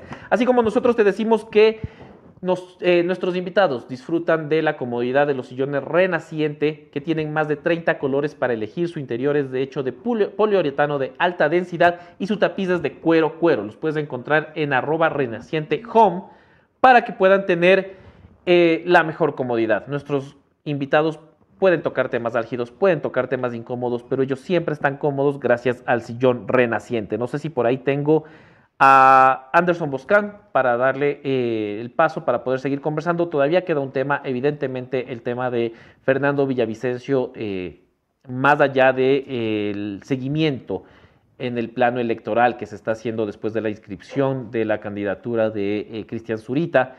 Hay un caso detrás, hay una tragedia y hay una investigación que se está llevando adelante Anderson Boscan. Ok, el caso de Fernando Villavicencio, por supuesto, no solamente ha conmovido el Ecuador, sino que ha despertado un, una vara, eh, ha elevado la vara por las instituciones del Ecuador que no han sido capaces, por lo general, de resolver crímenes complejos. El general Zarzosa, el general a cargo de la DINASER, está hoy a cargo de dos casos complejísimos. Uno, el asesinato de Agustín Intriago, otro, el asesinato de Fernando Villavicencio. En los dos casos, la DINASET eh, está contando con apoyos, pero no hay demasiados avances. En el caso de Villavicencio se pudo detener a seis sicarios, presuntos sicarios colombianos. El general que estuvo a cargo fue el general de inteligencia, el señor eh, general Alain Luna. Durante las primeras horas después del crimen, eh, una revisión de las cámaras del sector que determinó que uno de los sicarios que había sido herido terminaría falleciendo entraba a uno de los locales, era el único local que estaba abierto ese día en mitad eh, del escándalo, lo que significaba que era el local donde había que mirar. Se registró temprano por la mañana a dos de sus compañeros. Uno de los policías de unidades antinarcóticos lo identificó como uno de los objetivos y eso permitió que cayera muy rápidamente la estructura y se resolviera hasta allí. Hay muchas cosas que todavía no se resuelven. Por ejemplo, y lo digo públicamente, ¿puede el comandante general Salinas decirnos si la custodia de Fernando Villavicencio tenía o no chaleco antibalas. Porque está muy raro que el candidato no lo use, pero yo lo entiendo. Yo muchas veces que estado obligado a usarlo, he preferido no usarlo. El que siempre lo usa es el policía que está al lado tuyo. Pero hay policías que no tienen chaleco, muchos. Tenía la custodia de uno de los hombres más custodiados de este país, chalecos, dotación, balas suficientes. Otra pregunta que surge después de la investigación es, ¿dónde está el teléfono de Villavicencio? Se lo pregunto a la gente que debería darnos respuestas, a la Policía Nacional. ¿Dónde está el teléfono de Fernanda Villavicencio? No está. No está. Ni en la escena del crimen, ni en el hospital, en la clínica de la mujer. ¿Quién lo agarró y por qué? Tampoco apareció nunca el teléfono de Agustín Triago, ¿ah? Y te puedo decir que no, no han sido los sicarios, los sicarios no tuvieron tiempo de llevárselo. Pero Carrillo, la gente que estuvo cerca de Villavicencio, ¿alguien lo tomó? Importantísimo. Y tercero, y más importante, no es solamente que las instituciones tengan que resolver la etapa criminal, y llevar a la cárcel los que hayan disparado, sino sobre todo a quienes ordenaron el crimen. El país mira entonces el caso de Villavicencio en dos lados, el criminal y el político. Para esta segunda perspectiva, tengo el gusto de presentar esta mañana a una de las personas que tuvo gran cercanía con Fernando Villavicencio. Hablo del ex asambleísta por el Pachacuti, Clever Jiménez, asambleísta en periodo 2009, 2013, 2013, 2017, que fue interrumpido cuando Gabriela Rivadeneira le levantó la inmunidad parlamentaria. Tuvo que refugiarse en Sarayacu, donde lo conocí, a él, a Fernando y a Carlos Figueroa. Eh, entonces trabajaba para Diario Expreso. Clever, es un gusto volver a verte, hace tiempo que no te veía. El gusto es mío, estimado Anderson. Un gusto saludarte a través de la pantalla chica, a través de este, de este medio de comunicación y obviamente también saludar a todos los que hacen la posta y a todos los amigos, amigas que nos ven dentro del país y también fuera del estado ecuatoriano. Clever Fernando Villavicencio surgió como una figura de proyección nacional justamente de la mano tuya, era tu asesor en, en la Asamblea Nacional y fue un asesor eh, por demás escandaloso, publicó por esa misma época Made in China, publicó eh, algunas de las denuncias eh, que, que, llegaran luego a la Asamblea firmadas por ti como asambleísta. Hablemos un poco, antes de entrar en la política, hablemos un poco de la relación personal de Fernando y Clever Jiménez. ¿Qué era para ti Fernando Villavicencio? ¿Y es mi impresión o se distanciaron luego? Bueno, en el caso de Fernando Villavicencio, más allá de lo político, porque en política no coincidimos. Sin embargo, luchamos y luchamos juntos grandes batallas. Yo lo conocía ya por el año, año 2010, cuando fui legislador del Estado ecuatoriano, y en ese entonces, pues iniciamos con algunos eh, eh, hechos oh, de corrupción a investigarlos, y luego todas esas investigaciones que se realizaron desde mi despacho, porque Fernando Villavicencio era en ese entonces eh, nuestro asesor externo, no era un asesor que pertenecía al Parlamento Nacional, sino más bien un asesor externo. Y en ese entonces todas las investigaciones que se realizaban desde mi equipo, conjuntamente con Fernando Villavicencio, que se sumó a ese equipo de la Asamblea Nacional, todas caían en la Fiscalía General del Estado o ante las autoridades de control correspondientes dependiendo del tipo de delito o error que haya tenido en algún hecho el gobierno de ese entonces. En la, en la campaña reciente habían tenido contacto, Clever. Antes de que inicie la campaña electoral habíamos conversado con Fernando Villavicencio y yo había sido completamente claro. En lo político no empatábamos, pero sí nos unía una amistad y sobre todo ese combate a la corrupción, entre otros ideales.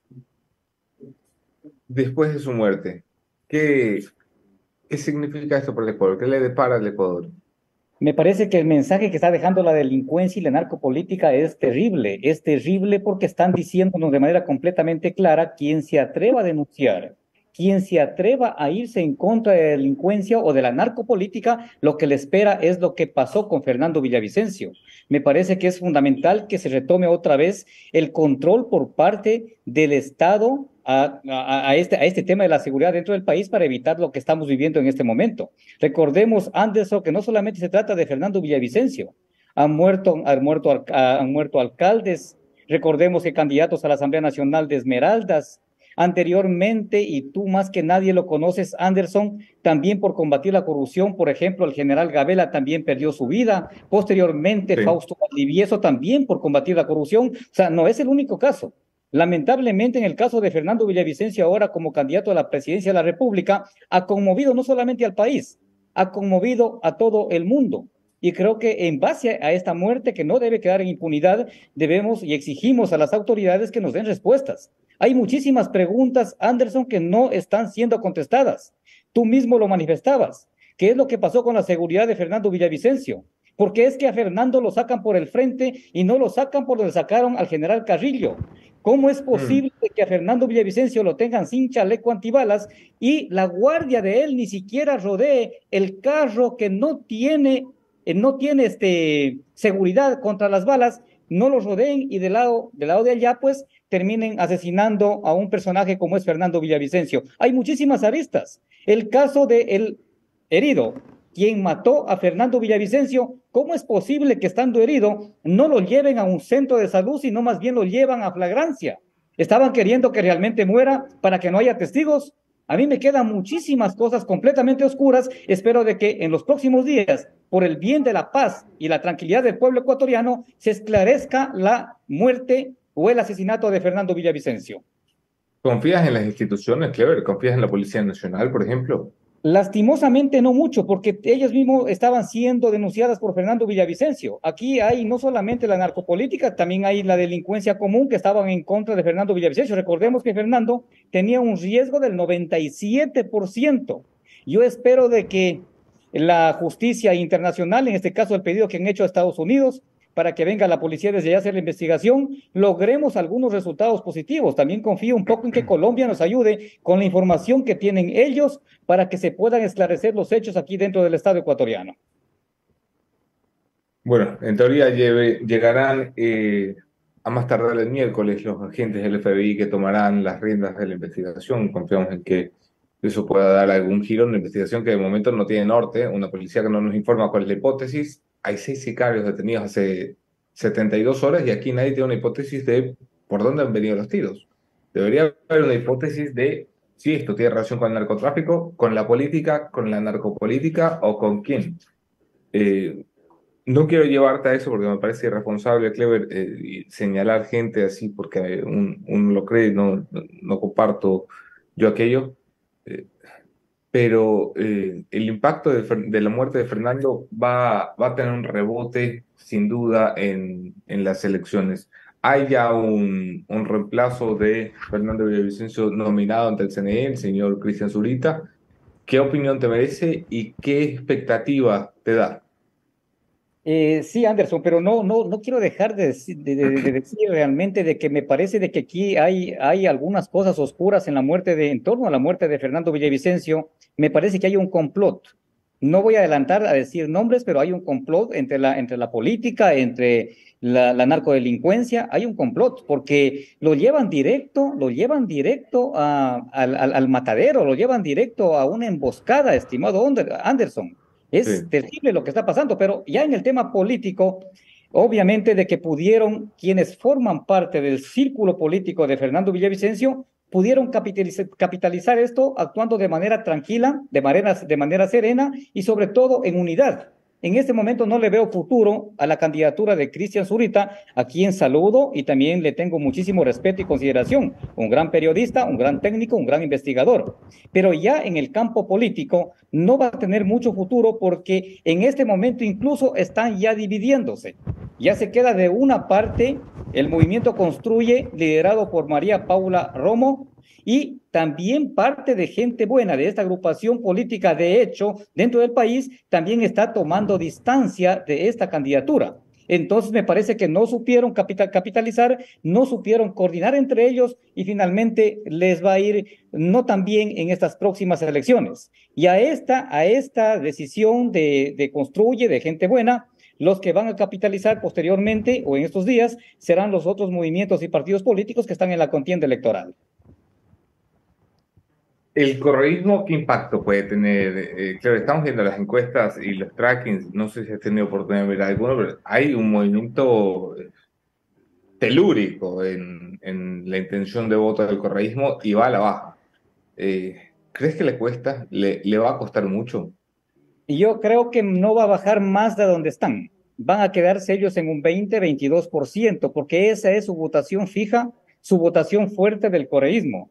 Anderson, ellos y los que son seguidores de este movimiento político, así los vean robando, así los vean matando de manera flagrante y de frente, ellos finalmente van a terminar votando por su candidato, sea quien sea, en este caso Luisa González. En este momento han bajado hasta donde deben bajar, creo que se van a mantener entre el 20 y 22%.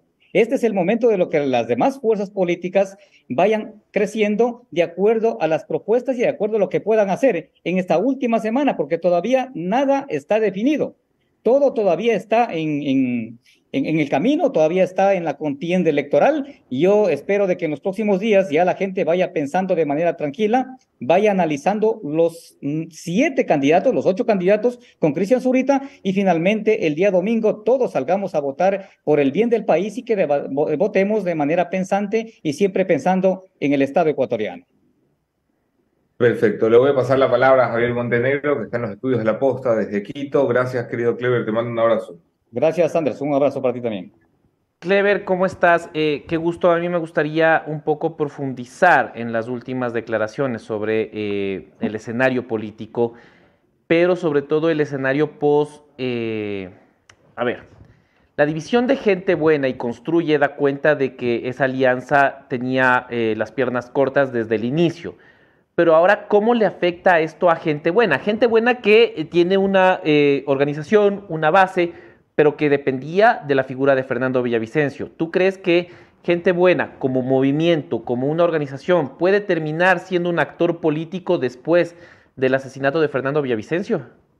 Estimado Javier, considero que es bastante complicado, muy difícil, porque primero no están todavía legalmente constituidos, son una agrupación tan solo de hecho, donde están agrupaciones eh, esporádicas en cada una de las provincias del país, entiendo que en todas las provincias del país, eso es muy bueno, pero no han logrado todavía consolidarse como un movimiento político legalizado y eso les complica en este momento. Y justamente por eso es que han tenido que acudir a Construye, a María Paula Romo, para que les puedan prestar el movimiento sí formal, que está ya registrado en el CNE y participar a través de este movimiento son prácticamente antagónicos. Tanto Construye como Gente Buena tienen principios completamente diferentes que están a 180 grados cada uno. Eso hace y dificulta de que realmente hayan podido tener un final feliz después de la muerte de Fernando Villavicencio. Y claro, gente buena en todo el país tiene que ver con Fernando Villavicencio. Al no estar Fernando Villavicencio, le veo muy poco futuro a este movimiento dentro del, dentro del país. Hablábamos del efecto negativo que tiene el suceso eh, desafortunado, sin lugar a dudas, irreprochable a toda escala,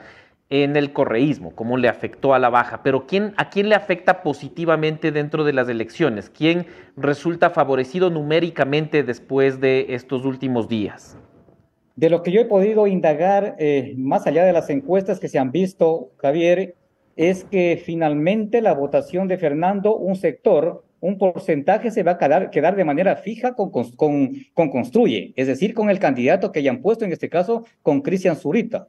Pero el otro 50% de gente que estaba queriendo votar por Fernando Villavicencio está, se ha repartido entre varios candidatos. Pero finalmente, ¿quién ha terminado capitalizando más? o ganando esta votación de, de, manera mayoritaria ha sido justamente por las propuestas el, el candidato Otto Sonnenholder. Y finalmente, para no, no quitarte más tiempo, ayer ya fue el debate. La inscripción de Cristian Zurita todavía no es oficial, todavía no está aceptada, no ha pasado la apelación, no ha pasado los filtros que debe pasar una inscripción de candidatura para la presidencia de la República. Pero hemos visto ya varios actores. Marta Roldós estuvo afuera del lugar donde se llevó a cabo el debate. El mismo Cristian Zurita estuvo, Andrea González estuvo. Todo este eh, círculo y todo este movimiento que ha tenido, eh, sobre todo el fin de semana, el movimiento construye, ¿crees que termina ayudándole a Cristian Zurita a posicionar su imagen o que por el contrario solo evidencia fraccionamientos que le pueden restar la aceptación que tendría el mejor amigo de eh, Fernando Villavicencio?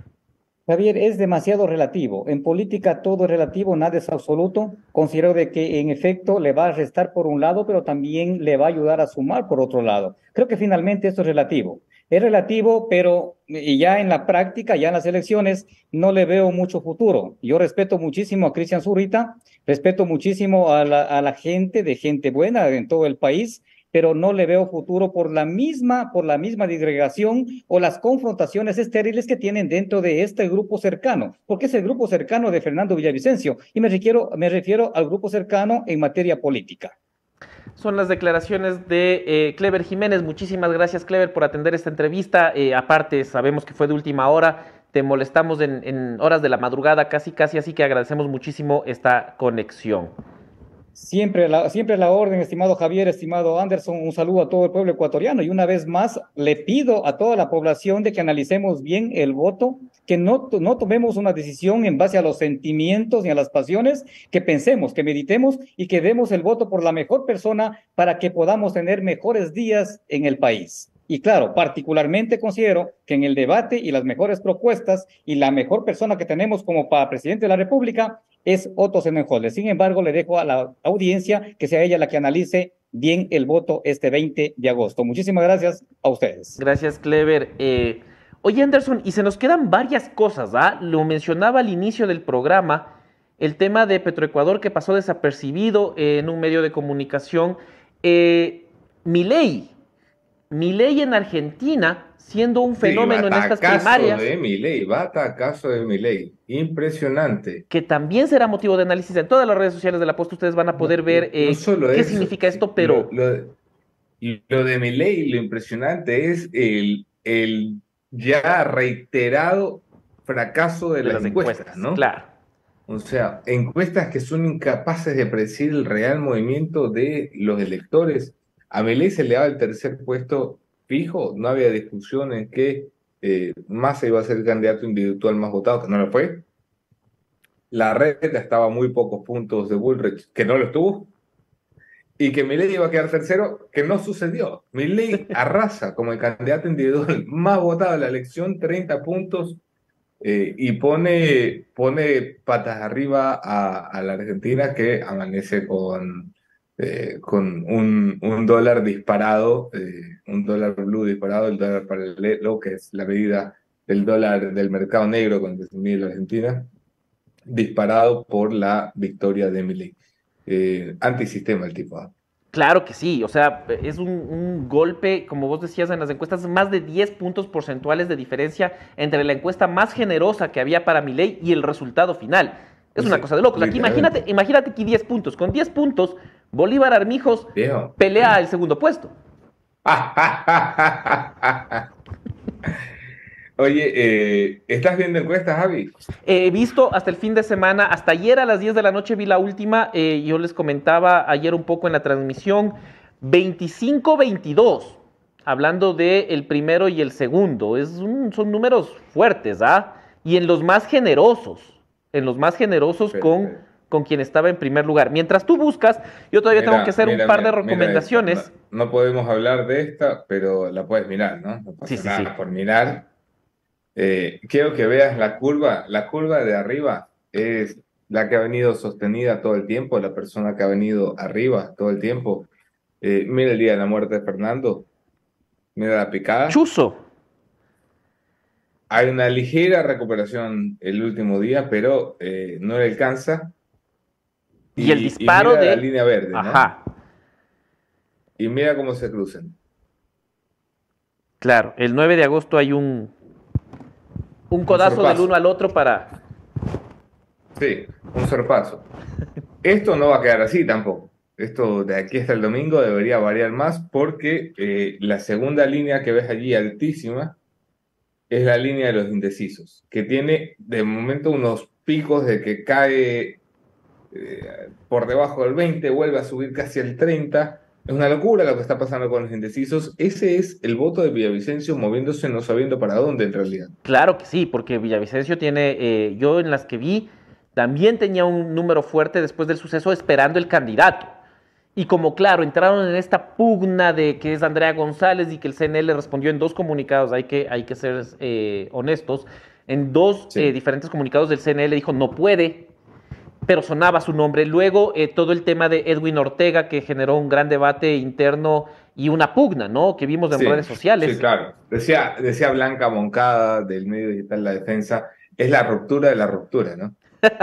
O sea, es literal, el, el movimiento de María Paula Romo se vuelve a, a resquebrajar. Eh, estaba allí la gente en un escenario de muy mal gusto. eh, Sí, o sea, penoso. Ajá.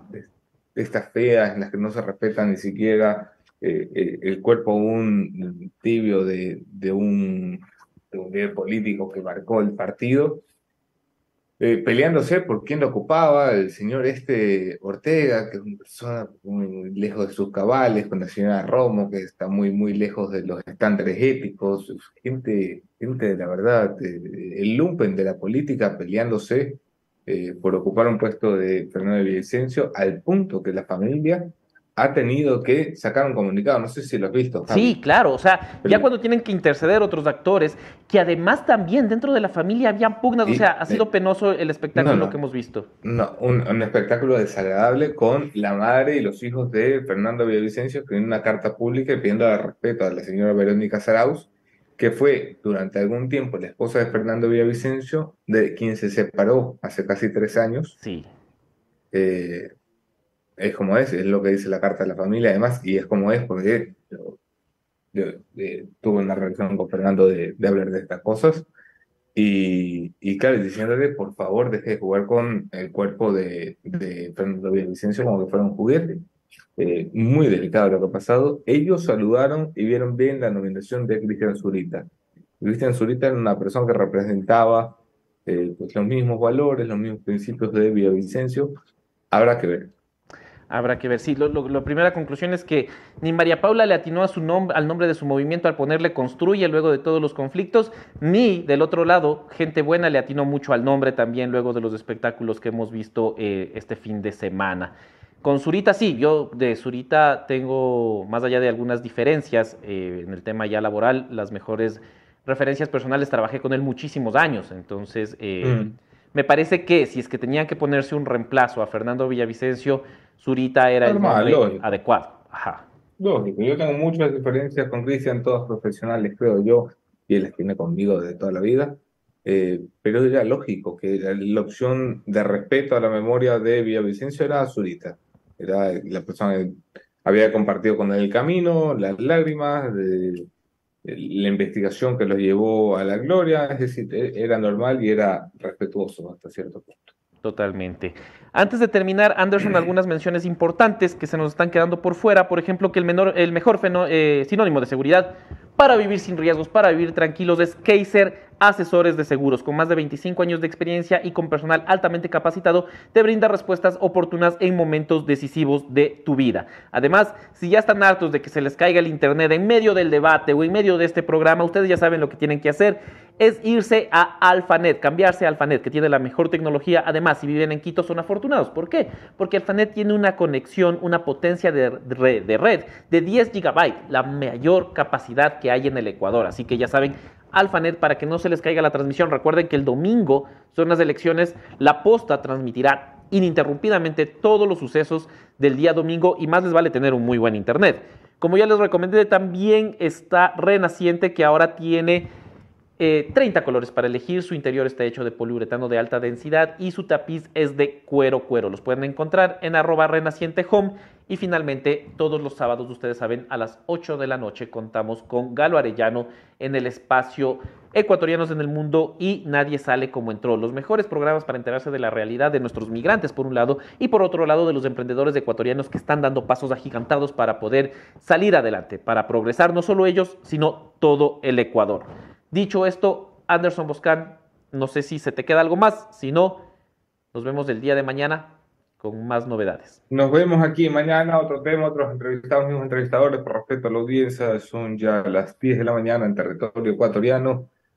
Hasta aquí llegamos, Javier Montenegro, su servidor, Anderson Boján, por Café La Posta. Chau, chau.